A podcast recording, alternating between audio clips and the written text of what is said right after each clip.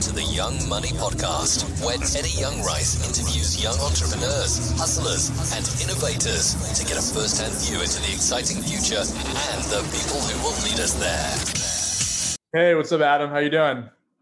Doing well. How you doing? Pretty good, pretty good. Thanks, uh, thanks again for for being on on the podcast. Uh, how's everything going? Are, are you in uh, Are you in LA right now? Yeah, yeah, in LA.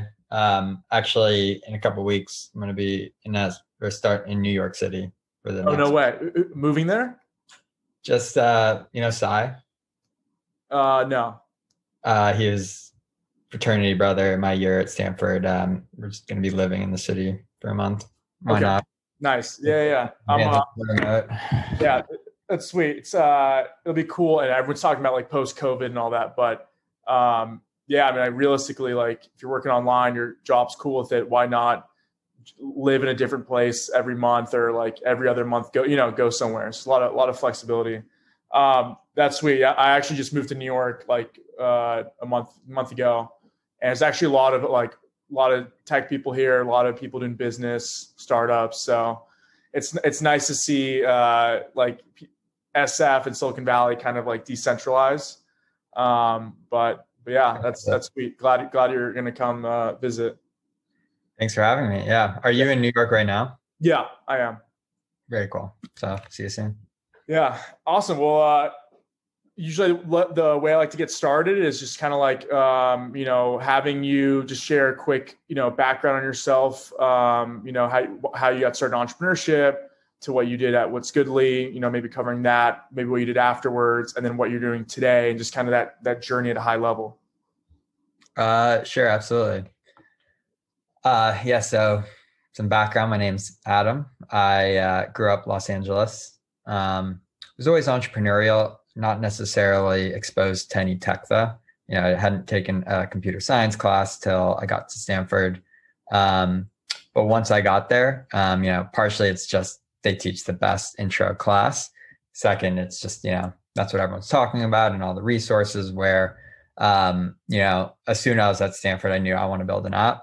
Um, and so I guess, you know, it started out as it started out one summer, my freshman, sophomore summer.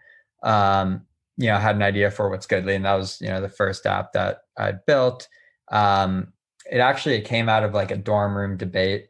Um, I remember it was like we were debating, it was a pretty controversial case at Stanford. It was a rape case. Um, I don't know if you recall like Stan with Leia.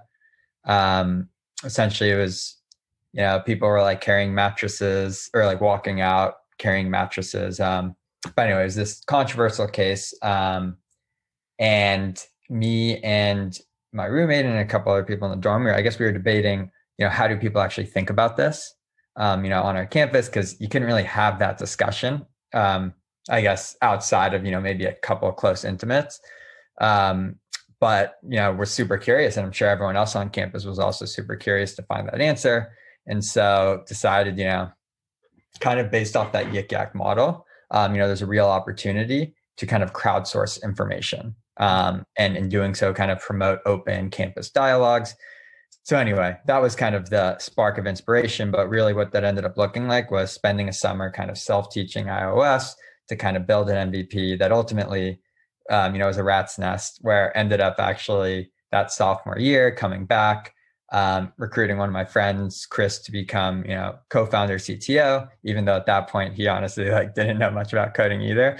So then we went out and reached out to the head of the computer science club at Stanford, um, Ayush. And so it was really once we reached out to him um, and got him involved, and he really helped early on both build the MVP, but also really advise us on, you know, how to go about building an app, um, really the MVP process. And happy to go in deeper there as well, because you know initially we started out with this really complex idea, um, lots of different features, and one of the best moments in time we had was kind of that sophomore winter.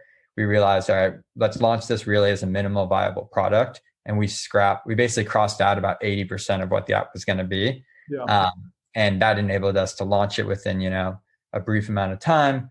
Um, and also it enabled it kept the app simple. And that's you know one lesson i've learned throughout launching a bunch of different apps is you know the key of simplicity and having that singular focus when you initially launch that MVP.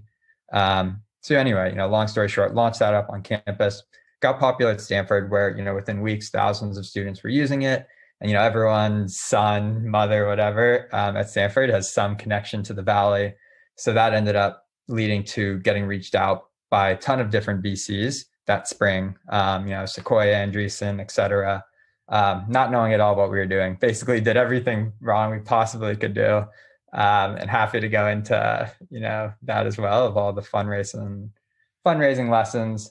Yeah. But um, you know, we flubbed that, but ended up you know with the term sheet anyway. So raised half a million, um, and a lot of journey came from there. You know, ended up you know I can talk about the team. You know, initially I had a team of Stanford co-founders, and at a certain point, you know that team went back to school and then um, had to kind of recruit a new team from scratch, which was mm-hmm. you know super hard part about the company, but also um, you know ended up being able to recruit a CTO um, who was Stanford grad at that point, Alex Atala, who was you know incredible. Um, so you know it was definitely a roller coaster story, and you know lots of you know we went through a big pivot where we pivoted from a big social media focus, kind of like a Snapchat, to more of a market research focus. Mm-hmm. Um, you know that's kind of the story i feel like of every startup you know? Yeah. Team, team building rebuilding pivoting you know figuring out product market fit. Um, you know got to wear a bunch of different hats learned a ton um, ultimately ended up returning to school you know after decided you know trying to raise a five million dollar series a. Wasn't very close but like ultimately for a handful of different reasons both macro and you know micro um, weren't able to do that.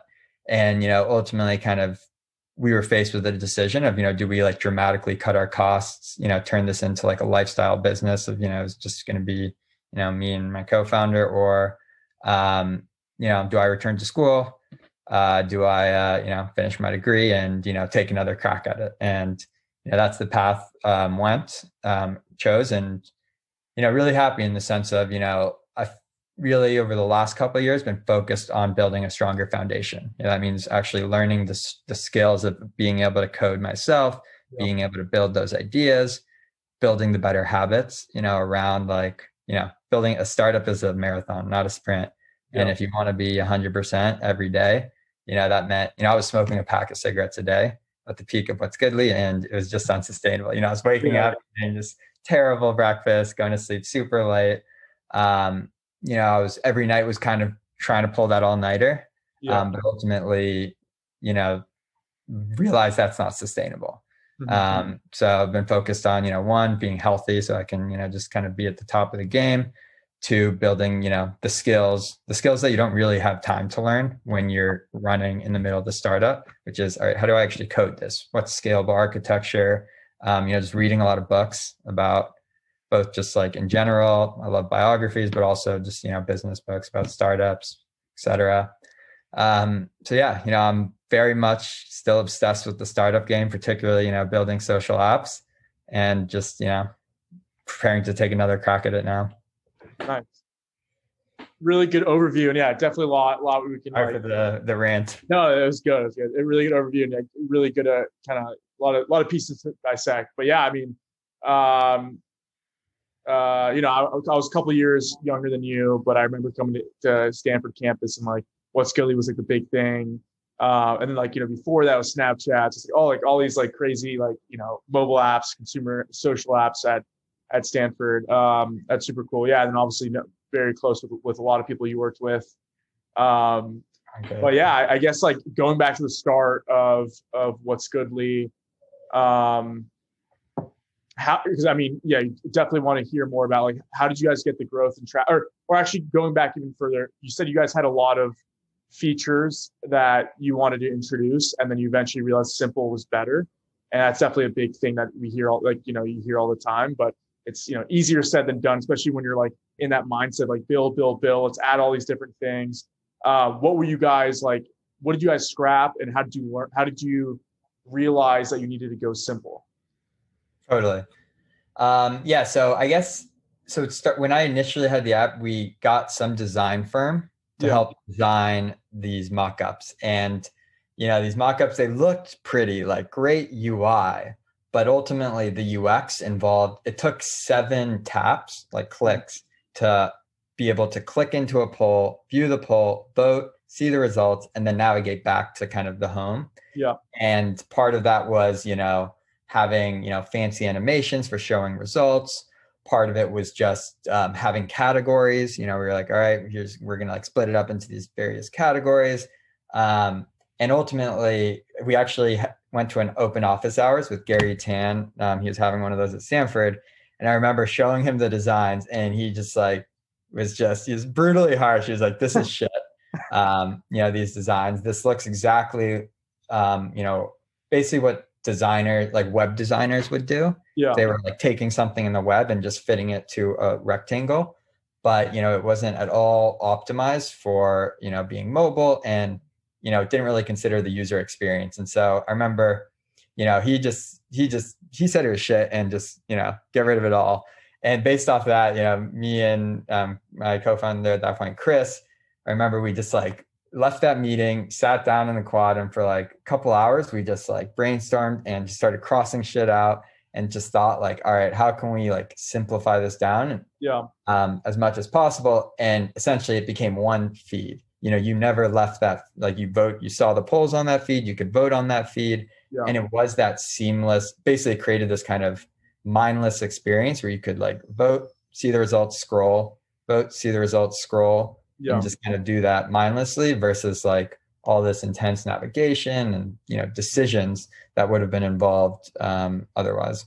Nice. Yeah. No, I think it's like that's that's definitely key. Is simple, especially with consumers. I mean, people are are lazy. They want something quick and easy. Um, yeah, it's funny that you guys use the designs. I feel like the whole, I mean, honestly, I touched on this. Like, whole startup game has evolved so much that now there's like standards online. There's like you know, um, there or like no one no one necessarily knows, but there's like more better practices that are more transparent, I guess. But in the early days when you were building that, Whatsgoodly, there was like no there was no real playbook like it is now. like now. It's almost like building an app. It's like college is almost uh, not commonplace, but it's almost you know it's like it's a lot more common and there's like a lot more resources around it. But in those early days, there really was no um no podcasts or no like necessarily books on this stuff so just it was just kind of like figuring it out so i feel like nowadays it's like oh yeah like simple is better and like you know like like prototype and mvp but it's like back then it's like that wasn't even a thing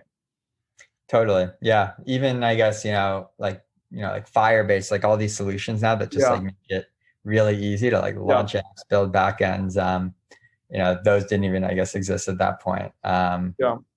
So yeah, but yeah, I mean ultimately I guess yeah, in a way it actually is now. I feel like easier than ever to create that MVP. It Yeah. just takes that much more discipline because you know it's easy to build things and um, you know i'm going through that exact same experience now you know trying to build an app and it's like it's Yeah. so painful uh, you know to like take away a feature yeah uh, yeah, especially if you've already spent time building it but Yeah. um, especially when you don't know what features people will want like it's like damn if i had that one feature i wanted to add maybe that could have been the killer feature that actually would have seen the traction i had six different things six different features and like i would have seen one like you know feature the last feature feature six which i was going to scrap i actually would have gotten data on people using that and that would have then become the focus. So it's like yeah. Um yeah so definitely so Whatsgoodly i mean you know definitely props. I mean you you were when i was you know on campus definitely you know looked up to to you and the team working on Whatsgoodly you guys had you know really crazy success and like getting any viral success with any consumer app is extremely hard. Um and i know from onkid and clay uh all them you know the, the, the journey i guess maybe could you like delve a little deeper into um just like yeah the, the journey of, of Whatsgoodly maybe some like some highs, some lows, some like fun moments, some maybe just unexpected experiences that maybe you guys ran into? Absolutely. Um, yeah, I mean, so part of what was crazy about it was, you know, I was 19 when, you know, took time off school to go do Yeah. this full time. And, you know, I was, you know, basically me, you know, the same age as the we were all the oldest people at the company. Yeah. Um, and, you know, when we ended up hiring people, you know, we mostly hired um, kind of recent grads out of college. So it was a smart team with very little experience, a lot Yeah. of energy.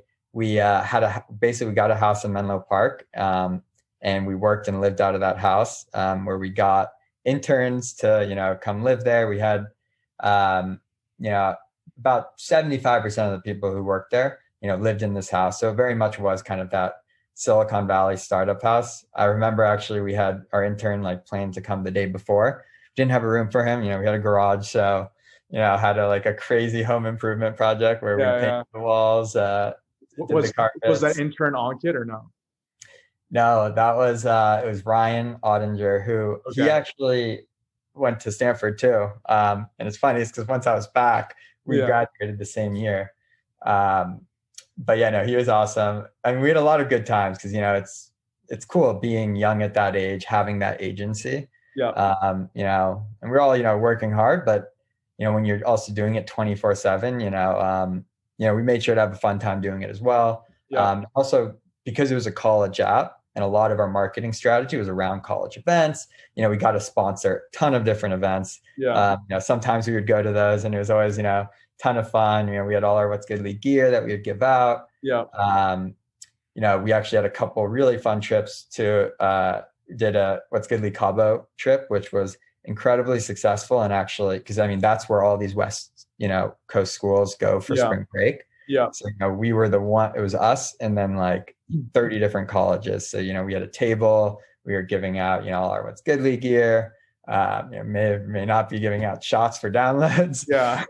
um, but you know, it was actually crazy because you know, once we got the, back from spring break, um, like WashU the next week was just yeah. getting thousands of downloads every week. Um, where you know, it does show um differentiation, you know, wherever possible, as much as possible, and yeah. that applies not just to the features, not just to you know your target market but you know in in how you advertise like you know we wanted to be we always tried to advertise where no other advertiser would be where yeah. they were hitting us up about hey do you want to be one of a group of sponsors? Yeah you know, we were never we were that was never us.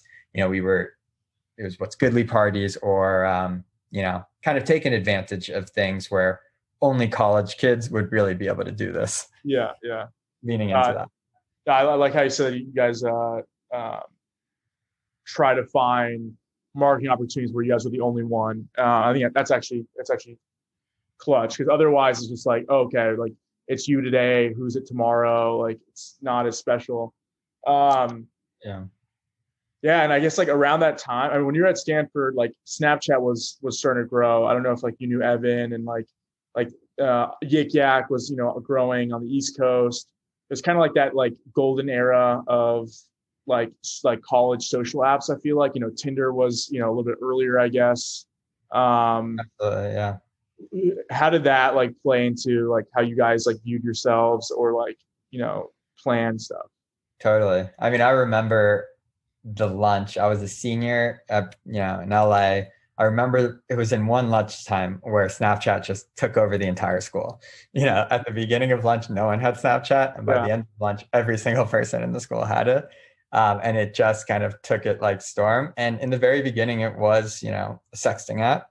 Yeah. Um, I remember like you know that's the first reason I use it. You know, just as a joke. You know, you send basically take a picture, yeah. put it one second, and you know, um, you know that's what it was and it taught me a couple of things of one you know the potential virality yeah. you know of seeing you know and we you know basically what virality looks like up close and kind of capturing that same you know word of mouth growth and you know virality it almost always starts with finding you know a close group of friends to use it you yeah. know get, find a small group of evangelists you know yeah. it's not about getting a lot of broad people who kind of care about it. It's about yeah. getting five people who are obsessed with it. Yeah. Um, so all it takes is, you know, kind of spreading through a small but committed group um, to get it to explode. Also showed how like, you know, Snapchat, it was interesting because the thing that made Snapchat go viral would not have allowed it, I think, to also maintain retention. Um, where it what is almost by that. It's like a twofold process. Um, and I remember seeing it at Snapchat, you know, experiencing it where it blew up on our campus, you know, my high school campus. Everyone was using it, you know, a ton, but within a few weeks, people stopped using it. Like I stopped using it after a few weeks. And it wasn't until they launched stories um, that it then had a comeback. Like two months later, Interesting. we were once again using it, but it was a dead app. You know, it was this like fun sexting app for for a second, kind of like Whatsgoodly. You know, in some places, yeah. um, you know, had that viral peak and then died off. Do you, Um, you think, you think that's because of like single player mode versus multiplayer mode? Like less work, like more work to like find some of the message every day, but then there's like it's easier to be passive and like because with apps like that you need creators, right? And, and most people aren't going to create content; they're going to consume. So I feel like stories are having. I mean, it's like probably arguments to having two features to a product or two ways to use it, and having one drive the other, and having like a feedback loop. Yeah, I mean, I think that's a good point around like, you know, having a feedback loop of, I mean, the way I've always seen it is like you have a feature to drive growth, like a Yeah. viral feature Yeah, or even just a, vi- a use case. And in their case, you know, the use case, the, the their viral kind of driver was this idea of sexting, yeah, um, or this idea of, you know, sending these pics. And it's like kind of that saucy, you know, salacious, you know, it's that's the virality. yeah, yeah. Um, and in Whatsgoodly, you know, some of it, you know, it was like these fraternity polls or, you know, whatever, you know, it's like this frat, that frat. Um, you know, we tried to really, you know, clamp down on like uh, cyberbullying, but, you know, that was totally an issue. And ironically, like, you know, saw a name, basically it's, it's weird. It's, you know, it's polls that include people's names, um, you know, are both the most popular and they Mhm. killed the app, you know, yeah, it yeah, would cause it to grow and it would cause everyone to stop using it. yeah, And yeah. so, um, there was actually a random thing to add there. There's actually, I think, for some some kid from my year from Stanford who published an article on LinkedIn. I just like randomly saw it that they like analyze like a PhD level, analyze what type of content is the most viral or is the most engaging, and it's content by far, like it literally by far out of all the other types, it was content that included um, that poked fun or I guess just like uh, said something about an out group with with uh, an out group um, and like an outsider. It's essentially like finding a way to exclude somebody or talk about uh, you know another group that that are outsiders was the best way to was the most viral way to create content. interesting. Yeah. I mean, I know like, you know, we personally experienced, you know, we had a lot of these campus articles written about us. Yeah, Sometimes they were like fluff pieces. yeah, Um, you know, if we knew, you know, our found, our campus founder would get a piece written, but by far we saw it was the negative coverage Yeah, that yeah. generated 10 to 50 times as much downloads. Like it wasn't even close. The night, just the fact that someone feels passionate enough yeah, to write an angry article, it shows like, huh, this actually seems pretty interesting. yeah, Um, so yeah, yeah, I think uh, there's a lot, you know, a lot of counterintuitive things when it comes to like, I guess that's saying, you know, all press is good publicity, but like yeah, yeah. bad publicity is the best when it comes to growth. Yeah, interesting. And and do you think related to that, that especially for consumer social, which which by the way, I'm like have a like a love hate relationship with. I'm kind of like there's a new form of consumer these days which involves money, but consumer is just such a shit show. Uh, hard to predict, but it is fun and you and you impact people and you get scale. But do you think with consumer, if you're controversial as like a product, because I've heard that too, that that's that you're you like you need to be controversial to grow. Essentially, it needs to be you know like uh, Snapchat was like sexting. You guys could have been perceived as cyberbullying. Like that actually was good for you guys being noticed. And that the apps that are kind of bland, like don't you don't really talk about them or think about them all the time, won't won't take up enough mind share in order to go viral and to be spoken about.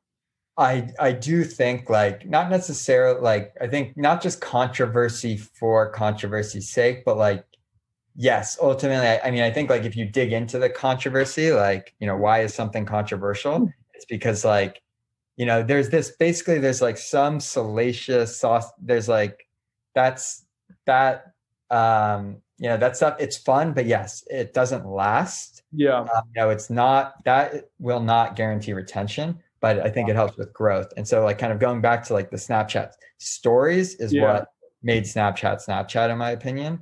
And then Yeah. they followed it up with the AR filters, um, you know, which was key. But you know, it was the the disappearing messages is was the growth. But if they didn't follow up with stories, I think you know, at least in LA, you know, they just stopped being used. Interesting. I've, I've never I've never heard of some. I mean, I definitely think growth is like 80% the product, especially nowadays with like the ease of using Facebook ads. Like you could you could put millions of dollars into something and like if you don't get like if it's not economical, like you can grow. You can you can like there's a way to grow, it's just not sustainable growth. Yeah. But I do think that like pro- most most of growth with, with products is like 80% the product. But um I've never heard it that way where it's actually good to think about. Like you have two, like you need to consider a feature or an element of the product that leads to retention and one that leads to growth. And they're and they're usually not the same thing. Yes. Yeah. Um, at least, you know, I mean, you know, I'm no expert. I mean, sure. this this is simply like, you know, what I guess, you know, my life experiences up to this point has yeah. kind of been leading to. Yeah. Um, where it does seem like, you know, there there's growth and then there's the retention feature. And yes, kind yeah. of having that feedback, um, that loop's important. Yeah. Uh, yeah, that's that's super cool. Um, and so with Whatsgoodly, obviously long, you know, crazy journey. You guys um, you know, exploded in growth. Um, and then you said you, you know, later on pivoted try to get the data. What was that like with, uh, or I say even with like the cyberbullying stuff, what, what was that experience like? And then later on, like what was like the data experience like? Cause I feel like those are two different, you know, products and also probably like pros and cons to either. And like, I'm sure there's stuff that you learned about, because uh, those are two ways to really like, you know, those are two different business models essentially. Absolutely. Yeah. Um, yeah. So I guess like, so initially the cyberbullying was really, you know, most prominent in the first three months of launching. Like we launched the end of the school year that spring. Yeah. Um, because we were totally unprepared in the sense that, you know, we launched this app and, you know, a week later, you know, thousands of people were using it, but we had no, you know, moderation tools that yeah. made it efficient or easy. Um, you know, we just hadn't even planned, you know, how to do it. And so it ended up being, you know, me and Chris switching off, like, you know, pulling shifts of like being up super late at night, just like in the Django backend, just yeah. like manually deleting and manually like blocking people. Nice. Um, but you know, if something's up for a couple hours, it's done its damage. And so like that total, you know, that it wasn't good enough. Um, and I do think it was response, you know, Stanford ended up becoming kind of, it was our first, and yet it died and never came back relatively early. And I think part part of the reason why that was is once it gets known as um, you know once cyberbullying started to dominate the app, yeah. um, that's how people view it, and you know no longer is it interesting. Um, any app can be the anonymous cyberbully app. You yeah. know it's not that hard. Just create a feed. Um, but it's not that useful and that's not going to you know sustain so ultimately you know through a lot of you know efforts investment we did build a really good uh, moderation system you know a lot of it was automated. We also you know had a really efficient dashboard. Yeah. um, you know it was community source. It was like three different layers. There was automation community and then you know this manual dashboard. Um, so we were able to solve the moderation issue. However you know this was kind of fast forward you know over the summer we built in the moderation. That fall we were ready for it. Yeah. And we were getting solid growth. However, the, you know, we kind of like realized this app, we weren't going to ever, you know, ultimately we got 400,000 college students on the app. Um, but we were never going to, you know, we weren't on track to, you know, get to millions of users. And once we saw, you know, we weren't really breaking out of college, um, you know, effectively, and we're not going to hit, you know, tens of millions of users, we needed to like pivot our model from, you know, this isn't the next Snapchat but this yeah. could be the millennial Gallup. Um, you know, and, and, no one has landlines. You, yeah, and how did you sorry? How did you realize? Because I feel like you know, with startups like pivoting and knowing when to iterate and all that, and just looking at data, how did you know that it wasn't going to break that trajectory? Because four hundred thousand, that's a that's a ton of people. You know, once again, you guys like did a really great job of getting that point. Most people never get past forty people. How did you know that um, there were just inherent flaws? Because it seems like you know, if you grew to that point, why couldn't you grow further? People, someone could, you know, you could argue. Yeah. Um, so I guess, yeah. So, I mean, at that point, our MAUs was probably 400,000 was throughout the lifetime of the app. Sure. Yeah. Um, that point, we were, I think we are at like 50,000 MAUs, um, like 20K weeklies. Um, so we had, you know, strong, relatively strong usage, um, and probably like a little over like it was 10 yeah, like 10 to 15 dailies. Um, so based basically it was two things. One the retention was not strong enough from a it wasn't 80 90% retention. Yeah, you know we did have somewhat of a leaky bucket. I mean on average users were answering over 500 surveys you know on the platform. So they lasted a while um, and some of them you know lasted a really long time but it wasn't you know the rock solid retention and we also weren't getting viral growth past colleges. You know, college campus has like 5,000 people, 20,000 yeah. people max, but we were never seeing like 100,000. You know, there wasn't even that potential. And yeah. we did experiment, you know, trying to kind of launch in different communities um, with not, you know, just wasn't the same um, per, you know, value being fulfilled. Um, and meanwhile, you know, there was a seemingly good opportunity, a seemingly good business need for polling college students. You know, this is also like around the time of these elections. Basically, yeah. you know, landline college students don't have landlines. That's how traditional pollsters do it. Mm-hmm. So, you know, this demographic is just very hard to reach. Um, and that all turned out to be really true. What's tricky is the mar and you know, I don't want to bore you with how the you know the market research industry, but basically it's a terrible industry. Um, not a, most of it is not so useful you know it's what people spend to save their, on their marketing budget at the end of the year yeah. to tell you what you already know. And it's it's built in such a way where we couldn't easily plug in our audience. You know even though we were getting a million responses a day we couldn't like easily plug that into the supplier base. They wanted us to like send our users to these like 45 minute boring surveys. Um, so we were never able to really create a sales channel at scale. Yeah. Interesting. Yeah and I mean, I, I still will say that like um, it was smart to look in that direction given what you had and consider that because that that that itself is actually a, you know pretty unique insight of like market research is a big industry. They've you know failed to be able to address a younger audience. We have a, an app with younger audience of people answering things and making that connection. I feel like is pretty smart. We did do a lot of cool things. I mean, we got like published, you know, like 80 of our studies published across like CNN, Fox, Forbes, Newsweek, Time, etc. Yeah, yeah. So in the media, we had a ton of success with that strategy. Yeah. Uh, essentially, you know, we could create surveys on whatever we wanted, you know, and yeah. within 24 hours have thousands of college students telling you their opinion.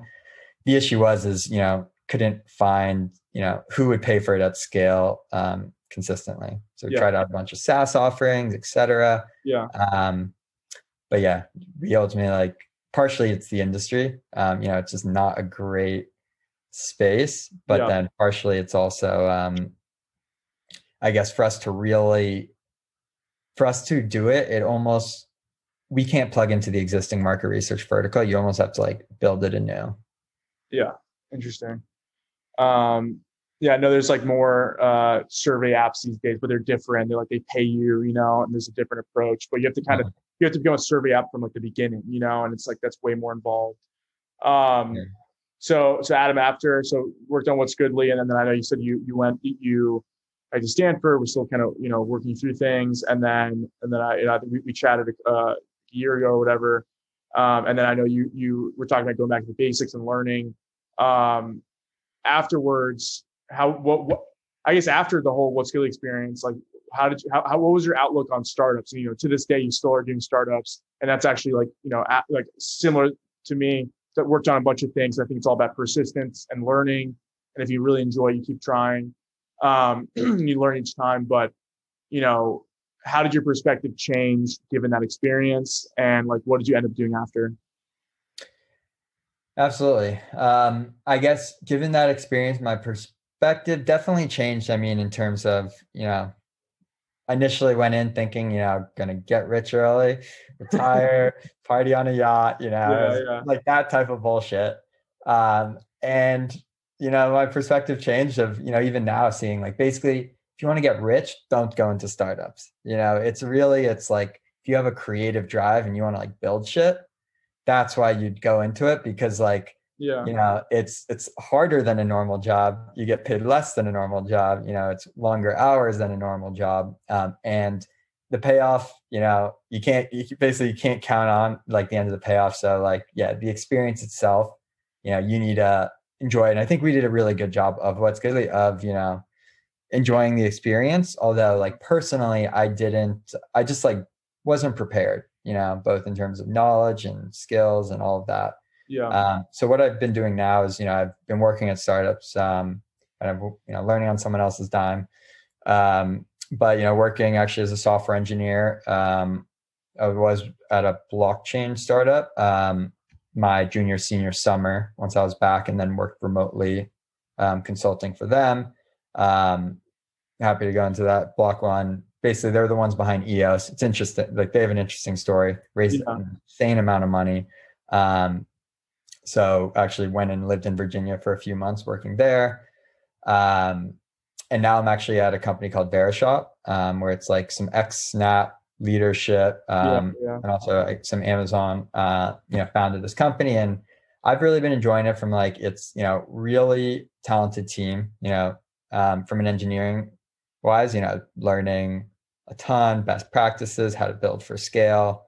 Um, and uh, yeah, no, it's interesting. It's like, I actually like most people come from, um, you know, companies like Facebook, Snap, Amazon, et cetera, these big companies. So um, I've enjoyed kind of getting to meld my kind of startup perspective yeah, um, yeah.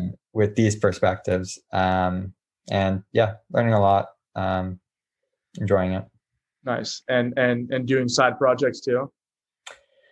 Yeah. Yeah. No, I've been working on a, a side project, you know, again, and kind of basically an app called Study Party, um, basically social learning platform, a way for, you know, that high school students can study for standardized tests just together yeah. with other students. Um, ideas is, you know, make it fun by making it social, allow people to meet each other, and then also kind of compete. Um, you know, there'll be like weekly cash prizes based off practice scores. Um, and the goal there is, you know, I guess another lesson I learned was like yeah.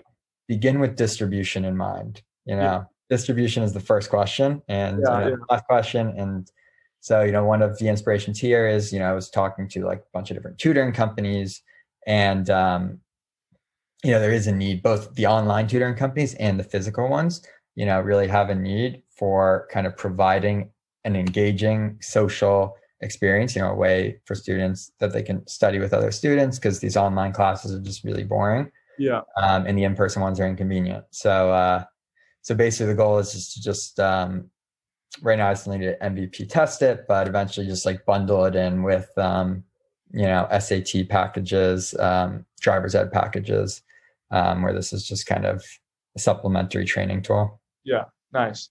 Yeah, and I feel like it, and it's just all about iterating, like learning new things, and and I, I the distribution part, it's so true.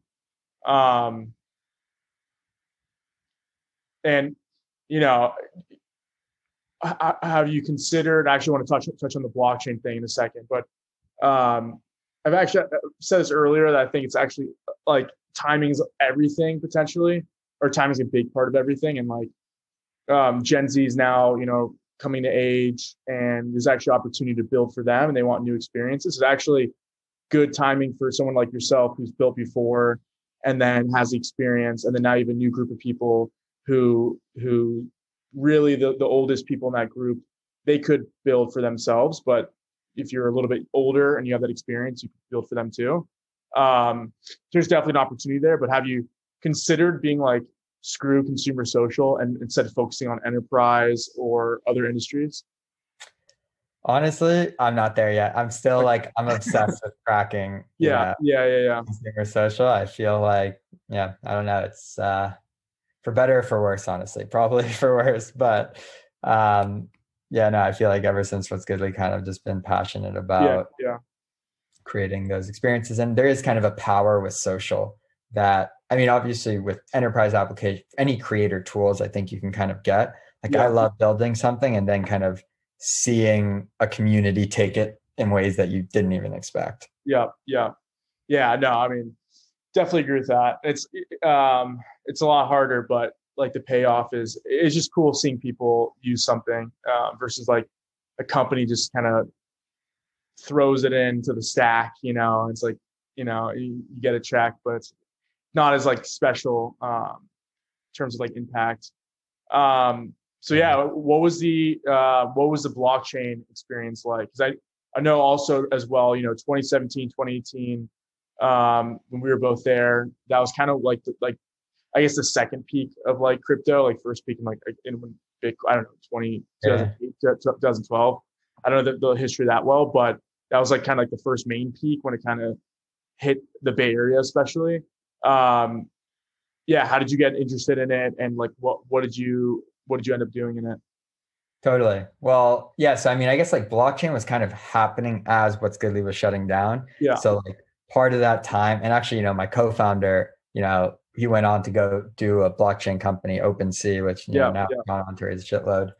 Um, but so the timing of it kind of worked out nicely, where it's like, you know, Whatsgoodly was me. Like I had such an identity crisis after that, where yeah, after a while, basically, you know, kind of was looking for, you know, all right, what what am I excited about? And you know, blockchain was kind of as a super cool thing. So naturally just kind of delved into it and ultimately, I guess one thing, you know, and it was, yes, it was during this crazy time, the prices were going up and got super caught up in the trading for a bit, but, you know, ultimately realized like, fuck the trading, uh, uh you know, screw the trading. Um, just cause, you know, I got burned on it once that, that crash happened. Like I'm, I like, I, I want to learn how to build on it and specifically like would love to like also, you know, build social, you know, obviously still doing social experiences and also like who knows what's going on here? You know, I kind of just like wanted to figure out like, mm-hmm. you know, who is someone who actually knows what's happening. And so one of those, you know, kind of leaders in the field is Dan Larimer. Um, you know, he had done um, Bit uh, Steemit and um, BitShares, and then you know launched EOS.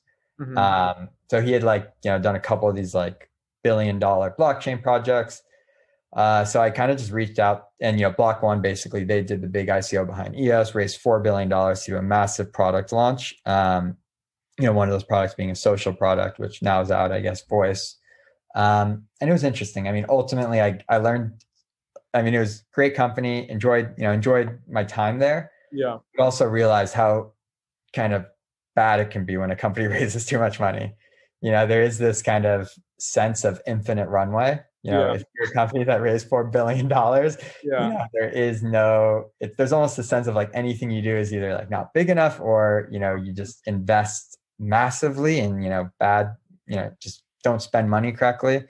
Um, but it's also hard. It's just like you know, that was that was too premature in a way. Um, where now I know you know they've they're doing voice, they're you know investing. You know, it's almost like a holding company, and you know, honestly, I don't know too much of the details anymore. I know Dan has since left. Um, there was also like an investor suit against Block One, um, which they recently settled.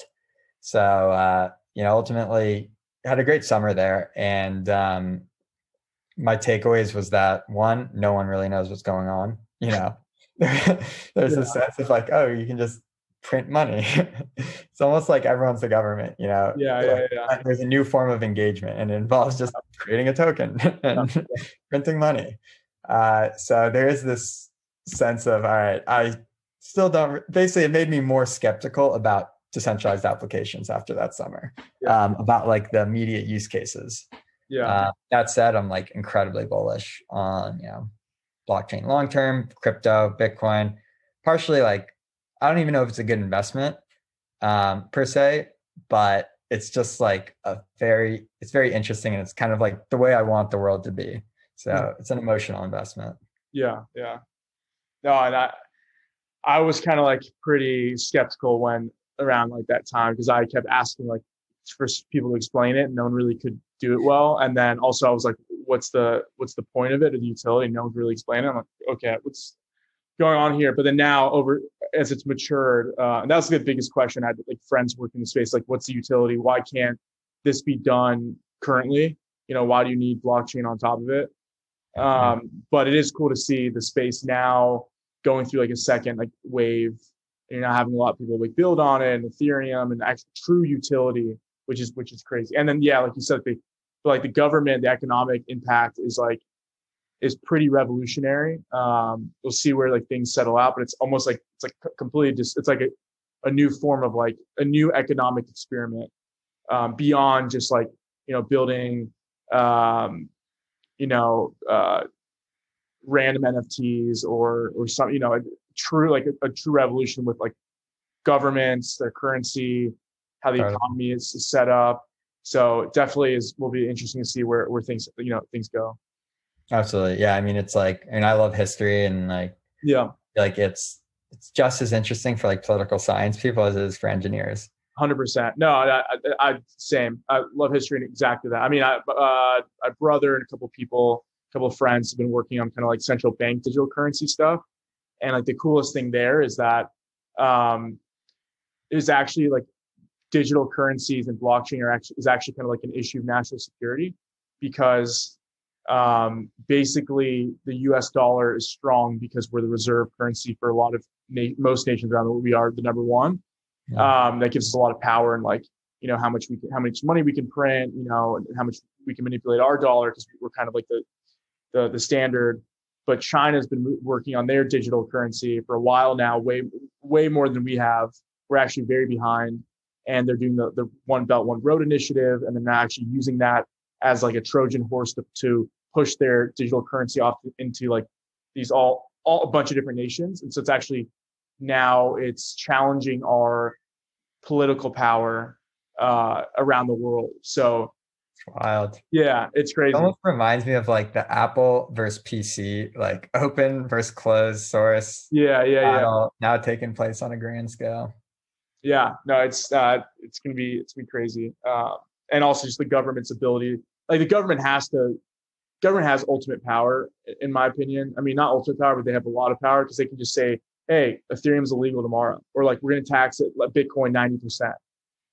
They can try. I guess what I think about is, I like in terms of the government banning argument, I think about it must, for them to want to ban it, yeah. it must be a threat to their sovereign currency. Yeah. And for it to be a threat, the price must have to go up so much. So even if that does happen, we're at least going to see like you know, at least a thousand percent increase before that happens. Yeah. Because, you know, it has so much to go before it even matches gold, where, yeah. you know, they haven't banned gold and in the same way gold could be a threat if it got adopted to the extent um, where basically I think that it could, it very much is potentially a threat to them. Yeah. But for it to be potentially a threat, it first will have to increase in value where, um, you know, you'll be sitting on a lot of gains.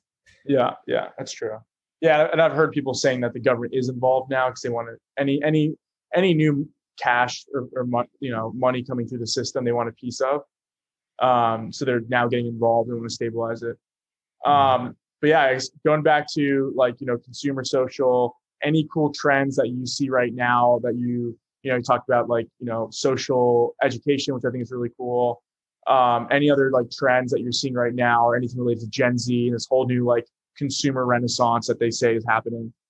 Yeah. Um, I mean, I guess like, well, one, obviously, you know, like live audio, um, you know, that's a huge trend, you know, Clubhouse and now like a million competitors. And, you know, also, you know, when I was interviewing, you know, I basically talked to like a hundred different startups. Yeah. And it was really interesting because got to basically see what's getting funded nowadays. And yeah, basically live audio is getting funded.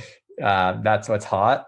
Yeah. But I think more generally, a trend is this idea of like presence, of like creating experiences, like allowing people, like what social used to look like was like, you know, you weren't actually socializing, you were taking pictures, kind of showing off of what it was like when you were hanging out in person.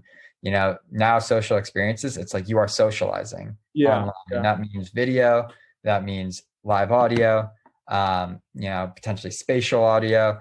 Um, you know, I think it's really just trying to create this sense of you're being you're with the people, yeah, um, in a super convenient way. Um, you know, people are more lonely than ever, and kind of 1.0 social media, you know, just exasperated that trend tremendously. Yeah, and I think kind of the next generation is realizing like this doesn't serve me. Like I don't need this. Even people who were on it, like like me, like I'm realizing like, wait, I don't need to be on this. Why am I on it? You know, yeah. I don't yeah. like it. Um, so I think, yeah, next gen social, it's much less about kind of asynchronous. Um, and it's more about just these kind of in the moment, kind of spontaneous live, this feeling of, you know, being together. Yeah. Yeah. Yeah, and it's cool. Yeah, there's yeah, it's cool you say that. I mean, definitely you're, you have examples that aren't like the new kid on the block, but are kind of like the the older brother, like Discord, you know, um, all these online communities. Reddit even is kind of like Reddit's been evolving over time. Yeah. Um, and then and then in China, there's a lot of examples, like a company called Soul that just I think they just IPO'd, and they're they're anonymous, interest based social network that uses AI to connect people. So you're completely anonymous, and they like leverage AI very much like TikTok did to recommend friends for you, and you could join like little group chats. And I mean, it's cool. Honestly, I think like consumer social, like if you could look at China and Asia for like inspiration, it's like pretty cool. Like it's a good it's a good place to start. You know, live streaming, e-commerce. You know, uh, you know, yeah, they're really big on that. But yeah, no, I definitely agree with that. Um, yeah, anonymity, I feel like in China has like a whole different meaning and use. Hundred percent. I, I was actually going to ask you, like, do you think like anonymous apps? I guess Reddit kind of is anonymous, but like, do you think anonymous apps scale well, or like, yeah. yeah. Uh, yeah, no, I think, well, there's a great post from the founder of Secret, that anonymous app, kind of detailing like the life um, in the data of all these anonymous apps. My feeling around anonymous apps are like, if your app is, if what it is is, you know, if anonymity is its differentiator slash its value proposition, yeah. then no. Like, hmm. there's a million, you know, there's a graveyard of those apps. Um, if anonymity, you know, if it's kind of a, you know, feature uh, you know, to enable something like, you know, for example, like Whatsgoodly, I mean, we were too anonymous. You know, we should have been more like the Reddit anonymous, where in the sense of like, you know, when you vote, it should be anonymous. Um, yeah. you know, voting always, you know, polling is anonymous. Um, but you know, um, there's no reason why there shouldn't basically we should have had like semi pseudo anonymous identities. Um, I guess like the issue with anonymity is that it's terrible feedback loop cycles um, where people are not invested in your platform ever. You know, it's like on a Facebook yeah. or Instagram, you know, every time you post something, you yeah. add something, you know, an investment in this platform and you're creating this profile of yourself. And also the content is diverse where it's like, you know, if 10 different people say the same thing, like, hey, I went to the beach today, you know, depending on who that came from, it matters, you know, if yeah. your mom said it or your best friend or that girl. But when you post anonymously, you know, basically it's harder to create a diversity of content because, you know, you don't know who said it. And so um, basically anonymous is both an issue in terms of like a huge part of what gives content meaning is yeah. who said it, who it's coming from. And what's good that we tried to create that by, we would say the gender of the person, we, you know, you know what school they went to, but yeah, I guess like long story short, um, anonymity for the sake of anonymity does not scale well. Um, but you know, if it's used in pursuit of providing some value, um, particularly like as a pseudo anonymous, like a Reddit, yeah. I think that definitely you know is valid. Yeah, no, yeah, I, I I definitely see that. Yeah, and like even with Reddit, like you said, it's like you have a username, you have history, people can see what you've posted. Um, it's just like not the only thing. I guess the only difference, or not only difference, but, but you're just not sharing your name and like personal information, but you're sharing everything else. You know what you're interested in, all that. Yeah, you do have an identity, I guess you could say. Yeah, yeah, yeah, yeah. Um, no, I that's that's a great take. Um, amazing. Well, I guess Adam, any anything else? Um, any other piece of wisdom, cool story from Whatsgoodly or from you know your startup journey since then? Or anything you know maybe to, to, to look out for any trends that you you've spotted that you want to share um i guess listing off cool thing one one of the cool stories was when the silicon valley writers you know you know that show that exists the hbo show you know yeah, they yeah. the you know to like bunch of the writers came over to our house. I remember they were touring all our rooms, like taking a picture of like the bong in my room. And like it was funny because the next season you saw, the Silicon Valley house looked so different where it was basically just like filled with company swag, which is basically how ours look, you know, like banners, tchotchkes. Yeah, yeah, yeah, yeah. Um, so that was fun.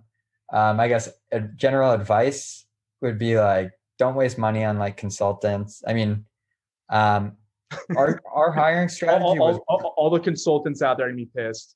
Yeah, so much money on the consultant. Well, it's like if you're going to bring on the consultant, like just don't, just don't. Like basically, you hire someone full time, and yeah. you know, one thing I realized, like basically, if you want a skill, you kind of have to pay for it, and you know, part of that, like we basically tried to do everything on the cheap. We yeah. hired, you know, very no one with like a lot of experience, and in some ways, it worked out really well. Like you know, we really stretched out a dollar. Um, you know, we had a lot of energy, innovative thinkers. But if I was to do it again, I would have raised more money and I would have, you know, particularly when we did our pivot to the market research, you know, we were kind of we were held back by my own kind of uh, learning curve. Mm-hmm. You know, I would have brought someone on, I would have raised the money, brought someone on, and done it right.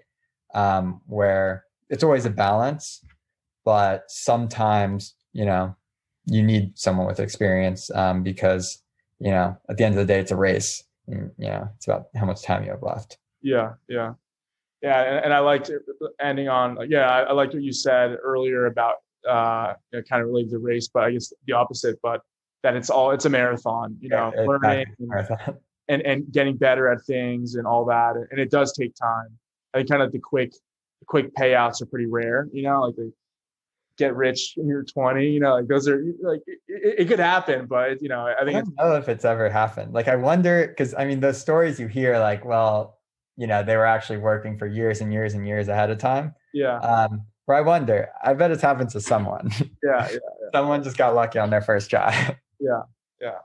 No you're so right. It, it doesn't sound as cool though when it's like yeah actually you know i spent 10 years my life fell apart you know uh all you know had issues and then and then made it big versus like you know this inventor you know stumbled yeah. into this secret and then you know overnight success it definitely that sells way better so much more rewarding though i think the latter though um like it's only like i feel like once you truly can appreciate the pain of yeah, failure yeah, yeah, yeah. um that you can like enjoy you know yeah absolutely absolutely awesome well adam it's been great really appreciate being on here um yeah, keep you posted. Definitely stay in touch. Let me know when you're in New York. Um, okay. and, yeah, we'll, we'll, definitely chat. Yeah, thanks for having me, Teddy. This was fun. Um, I will hit you up in New York. Sounds good. All right, see you, man. Peace.